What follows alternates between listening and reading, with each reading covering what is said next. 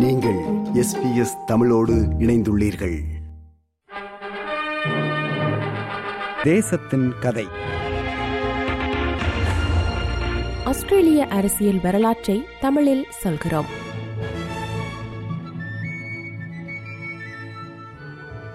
முதலாம் உலகப் போர் ஆரம்பமாகிய நாட்களில் ஆஸ்திரேலியாவின் அரசியல் சூழல் எவ்வாறு இருந்தது என்று கடந்த வாரம் பார்த்தோம். இரண்டு உலகப் போர்களுக்கிடையிலான காலப்பகுதியில் ஆஸ்திரேலியாவின் வரலாறு என்ன சொல்கிறது என்பதை இந்த வாரம் பார்ப்போம். போர் என்று வந்துவிட்டால் எல்லோரும் வயிற்றை கட்ட வேண்டிய தேவை ஏற்படுகிறது இல்லையா? ஆஸ்திரேலியாவும் அதற்கு விதிவிலக்கல்ல. ஆஸ்திரேலிய கலாச்சாரத்திற்கு ஒத்துவராத சட்டம் ஒன்று நடைமுறைக்கு வருகிறது.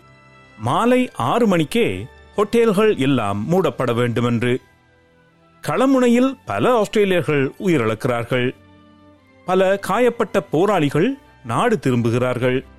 அப்படி நாடு திரும்பியவர்கள் the returned sailors and soldiers imperial league of Australia என்ற அமைப்பை ஆரம்பித்தார்கள்.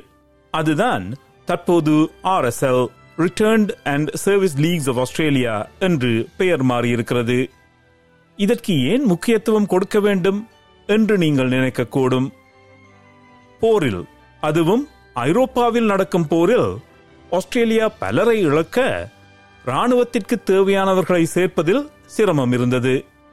எனவே ராணுவ சேவைக்கென கட்டாய ஆட்சேகரிப்பு என்று பிரதமர் பில் ஹியூஸ் அறிவிக்க அவரது லேபர் கட்சிக்குள்ளேயே இது குறித்த முரண்பாடான கருத்துகள் வெளிக்கிளம்பின. இதற்காக மக்கள் வாக்கெடுப்பு நடத்தப்பட்ட போது பெருவாரியாக மக்கள் அதற்கு எதிர்ப்பு வாக்களித்தார்கள் The actual age restrictions were, were slightly relaxed in 1918 when there were manpower problems, when the army was really desperate for new conscripts to keep it at a, a reasonable level of manpower. And so, actually, soldiers before were only supposed to serve overseas when they turned 19. But in 1918, that was slightly uh, lowered to 18 years old.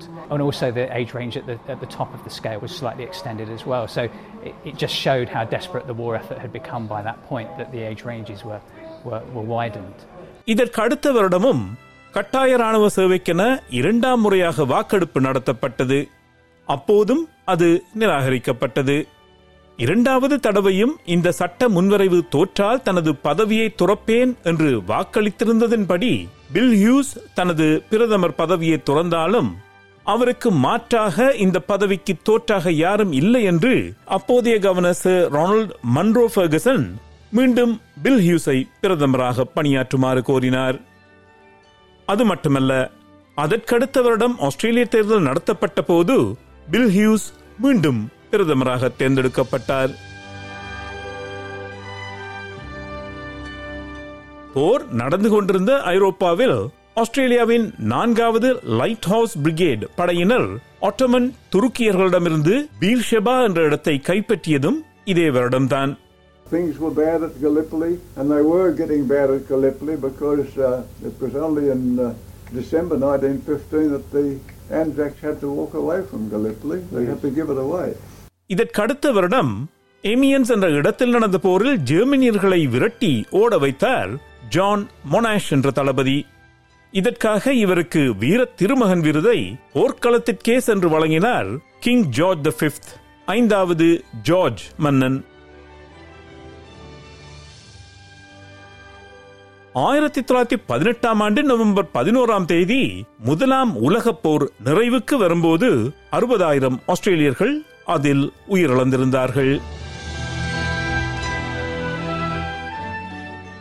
Treaty of Versailles கையெழுத்தானதைத் தொடர்ந்து Germany காலனிப்படுத்திய New Guinea ஆஸ்திரேலியாவின் ஆட்சிக்கு கீழ் கொண்டு வரப்படுகிறது அதற்கடுத்த இரண்டு வருடங்களில் போரின் பாதிப்பிலிருந்து மீண்ட நாடு தன்னை கட்டி எழுப்புவதில் ஈடுபட்டிருக்கிறது In 1900, women were second class citizens, denied the right to vote, the right to open bank accounts, take bank loans. They had a hard time gaining tertiary education. Marriage was seen as the only career for middle class women. Working class girls worked like dogs. They left school at 13 or 14, worked as housemaids or shop girls from dawn to dusk, married young, And as there was no contraceptive advice, it was actually illegal to sell contraceptives. They could raise as many as 14, 16 children on the wages of a working man, which were very small. நாடுகளுக்கிடையே அமைதியை நிலைநாட்ட league of nation என்ற அமைப்பு உருவாக்கப்பட்ட போது America அதில் இணைந்து கொள்ள மறுத்து விடுகிறது ஆஸ்திரேலியா பல ஐரோப்பிய நாடுகளுடனும் இங்கிலாந்துடனும் இணைந்து இந்த அமைப்பு இயங்க ஆரம்பித்தது ஆயிரத்தி தொள்ளாயிரத்தி பத்தொன்பதாம் ஆண்டு ஆயிரத்தி தொள்ளாயிரத்தி இருபத்தி ஓராம் ஆண்டு ஆஸ்திரேலிய அரசியல் வரலாற்றில் ஒரு முக்கிய நிகழ்வு இடம்பெற்றது அந்த வருடம் நடைபெற்ற ஆஸ்திரேலிய தேர்தலில் மேற்கு பெர்த் தொகுதியில் அப்போதைய சட்டமா அதிபரை தோற்கடித்து ஈடித் கோவன் முதல் பெண் ஆஸ்திரேலிய நாடாளுமன்ற உறுப்பினர் என்ற பெருமையை தனதாக்கிக் கொண்டார் I only desire to say that I am here ready to help honorable members to these ends. That is all I came here for. And it is also my desire to seek the help of honorable members, because that will be most necessary if woman's opinion is to have any effect in this parliament. It is a great responsibility to be the only woman here, and I want to emphasize the necessity which exists for other women being here. It will be remembered that one of the things that made men, as well as women, realize the need for having women in parliament was that a parliament like this, consisting entirely of men, was able, clearly without thinking what it was doing, to pass an amendment to an act not so long ago.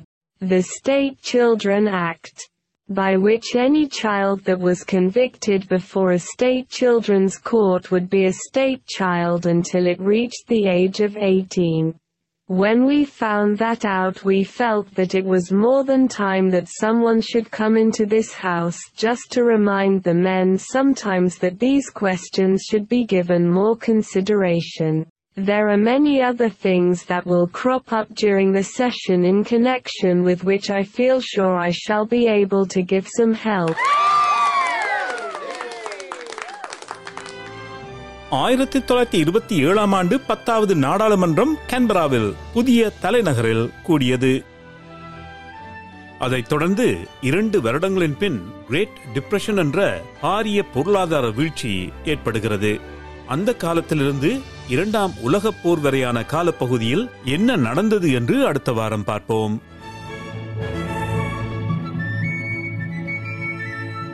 தேசத்தின் கதை. நிகழ்ச்சி எழுத்தும் தயாரிப்பும் Kulasekaram Sanjayan.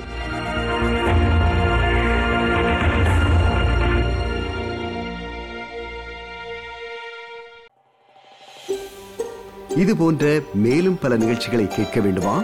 Apple podcast Google podcast Spotify என்று podcast கிடைக்கும் பல வழிகளில் நீங்கள் நிகழ்ச்சிகளை கேட்கலாம்.